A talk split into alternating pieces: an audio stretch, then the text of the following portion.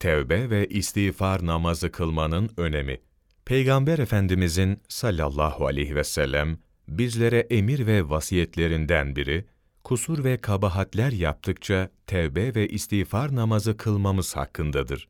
Şayet bu kabahat ve kusurlar günde yetmiş kez veya daha fazla tekrarlanırsa, yine o nispette namaz kılmalıyız. Zira namazdan önce abdest almak şart olduğu gibi, günahlardan sıyrılmakta, bütün taatlardan önde gelir. Ben bu namazı iki sene müddetince devamlı kılmıştım. İşlemiş olduğum kusur ve kabahatleri bir deftere yazdım.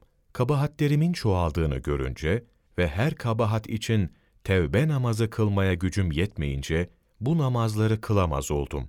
Genç yaşta ölenler ne mutludurlar. Ömrü uzun olup genç yaşta ölmeyen günahkarlar ne kadar bedbahtırlar. Hak Teala şöyle buyurur. Allahu Teala çok tevbe edenleri ve çok temizlenenleri sever. Bakara suresi 222. ayet.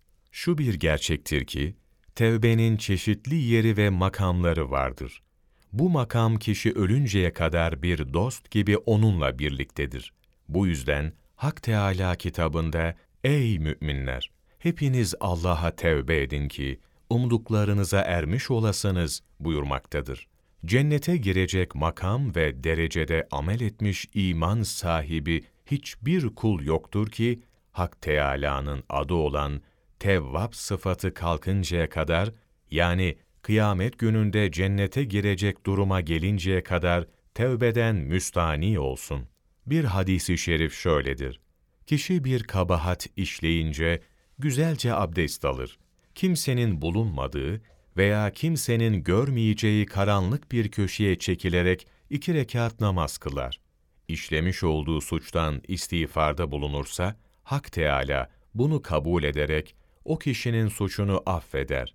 Beyhaki, Hak Subhanehu ve Teala daha iyisini bilir. İmam Şarani, Büyük Ahitler, sayfa 144-147, 20 Şubat Mevlana takvimi